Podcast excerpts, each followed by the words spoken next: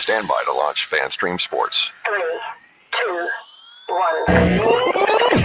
Let's start. Hello, sports fans. Welcome to FanStream Sports. Nothing, nothing but pure sports. It is the Ohio State Buckeyes Blitz. I'm Tito Jeff Thidoff. Thanks so much for tuning in. Appreciate that. Follow me on Twitter at It Happens. The banner down there is running a little bit. Uh, there we go. Um, so you might not see, but it's at It Happens on Twitter is where you can find me. Again, thank you for tuning in. Lots to get into today. Um, Ohio State football spring practice starts March 7th. We're just a few weeks away from that. Football is always what drives things with Ohio State athletics. We will talk about obviously basketball, a little bit of hockey news also, but uh, football is obviously what drives things.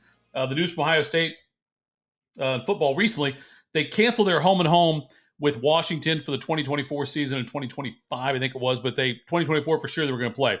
Um, the Ohio State canceled that. They're going to pay a $500,000 fee for canceling that series to Washington to the Huskies. Huskies um, athletic department disappointed. They said because many fans were looking forward to uh, traveling to Ohio State to visit the Horseshoe and also hosting Ohio State.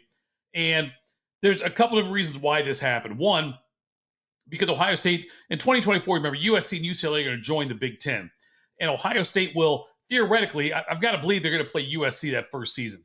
So it should be a tougher schedule for Ohio State overall than they anticipated.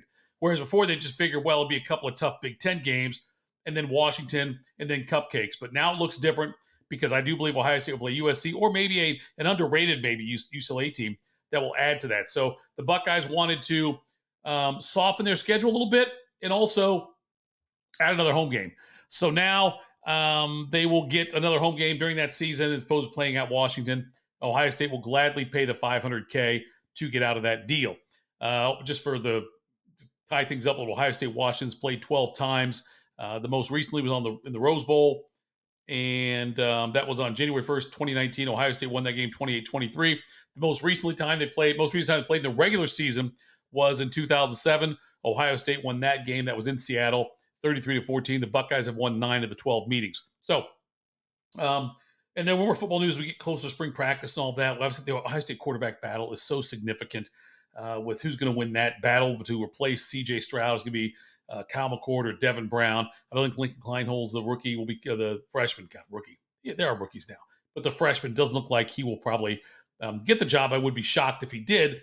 But um, Ryan Day, I think, is looking for a more more mobile offense regarding the quarterback. That doesn't mean that it's Devin Brown's job. I still think McCord is in the lead for that, but it does mean that potentially uh, the way they're going to shape the offense will be tied into Kyle McCord maybe being a little more more mobile um, than CJ Stroud was. All right, uh, let's talk Ohio State basketball. God, I don't like doing this because it's been such a um, a difficult road. Ohio State now they're 11 and 15 overall. They're 3 and 12 in the Big Ten. They've lost seven straight overall, 12 of 13. They were blown out against Iowa 92 to 75. Ohio State led that game 36 to 35 with less than two and a half minutes to go in the first half. I got outscored 12 0 the rest of the way in the half. So they go into the half now down 47 to 36, down by 11 after leading by one with less than two and a half minutes left. Think about that. Led by one with less than two and a half minutes left, and then Iowa goes on a 12 0 run. Then they trailed 80 to 53 with eight and a half minutes left in the game. That's a 45 to 17 run by Iowa. Um, the Buckeyes, you remember, lost 62 to 41 against Michigan State um, just uh, recently on last Sunday. The Buckeyes scored just 14 points in the first half. So Ohio State is continuing to struggle in basketball. Men's basketball still having their issues, and um, it's not going to get easier because now they play at number three Purdue on Sunday and Purdue coming off consecutive losses. Ohio State's kind of run into a little bad luck this way with the way the basketball team always seems to be playing a team that should be good, that is good, coming off a loss. It happened last time when they played Purdue. Purdue had just lost to Rutgers in that upset game. Now they get Purdue on the road in West Lafayette when Purdue's lost two straight. Uh, you can pretty much chalk that up as a Purdue win. Ohio State's not going to beat Purdue on Sunday. Zed Key is still not 100%. His shoulder is still bothering him. Uh, Brice Sensabaugh despite his struggles, still training to be a first round NBA pick.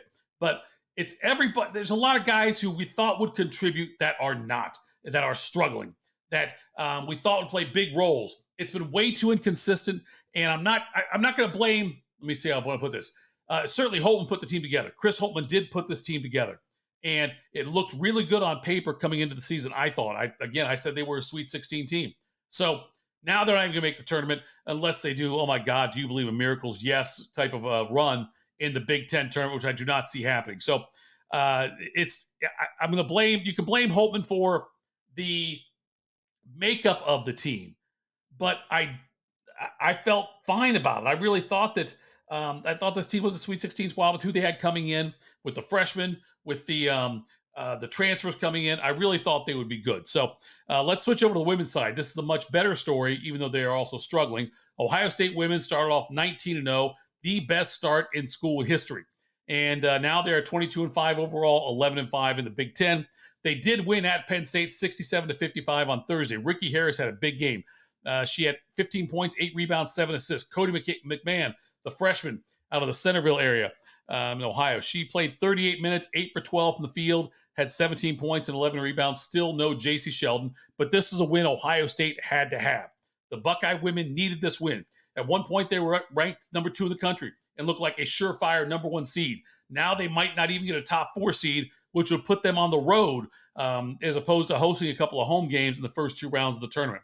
The Ohio State Buckeyes right now are a half game ahead of Michigan for fourth place in the conference. That's significant because Ohio State, with all the injuries they've had, if you get top four in the Big Ten, you get a double bye to the quarterfinals.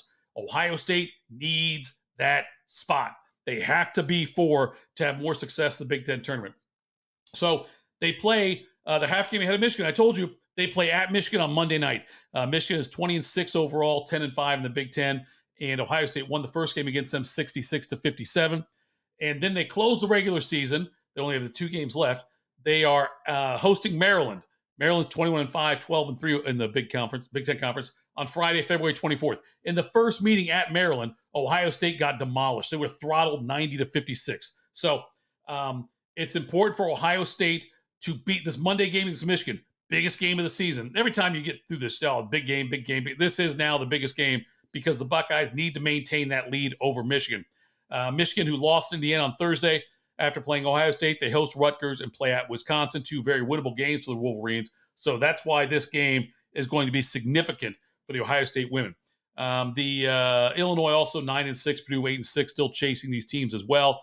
But it's really the Monday game, Ohio State and Michigan, is going to be really what decides Ohio State's fate as far as the Big Ten conference um, standings go and how they do in the tournament. The Big Ten, by the way, women's teams are it's a loaded conference. It's uh, the, the best conference in the country. They are uh, leading every Division One conference in scoring. Their teams are averaging about 74 points a game, I think it is. I think they're first in field goal percentage, assists, steals. They're second in three point percentage, third in free throw percentage. So this Ohio State women's team is rolling along with the whole Big Ten conference, which should lead to a successful NCAA tournament run for the conference. I'm excited to see what they can do. I really hope Ohio State gets a top four seed. It is such a huge advantage to play those first two games at home. Uh, switching over to hockey before we wrap things up here. The Ohio State uh, men's hockey team is playing an outdoor game. Uh, they are going um, it uh, today on Saturday as we're recording this. They are 10th in the nation. The Ohio State men's hockey team hosts Michigan up at First Energy Stadium in Cleveland. So I love the fact there's an outdoor game there. Not sure how much they'll draw, but it's kind of a cool idea that they've got that opportunity up there. Ohio State, Michigan, uh, continuing obviously the rivalry between the two schools on the ice, outside, at where the Browns play their home games. Also, the women, defending national champions right now. They're first in the nation uh, in the rankings. They're 27 3 and 2 overall. They host Wisconsin on Saturday and Sunday. And other big news regarding the hockey team, and I love this. Again, the women, defending national champions. The men, uh, they are no slouch. They're 10th in the country right now. They're a good team. Both programs moving in the right direction.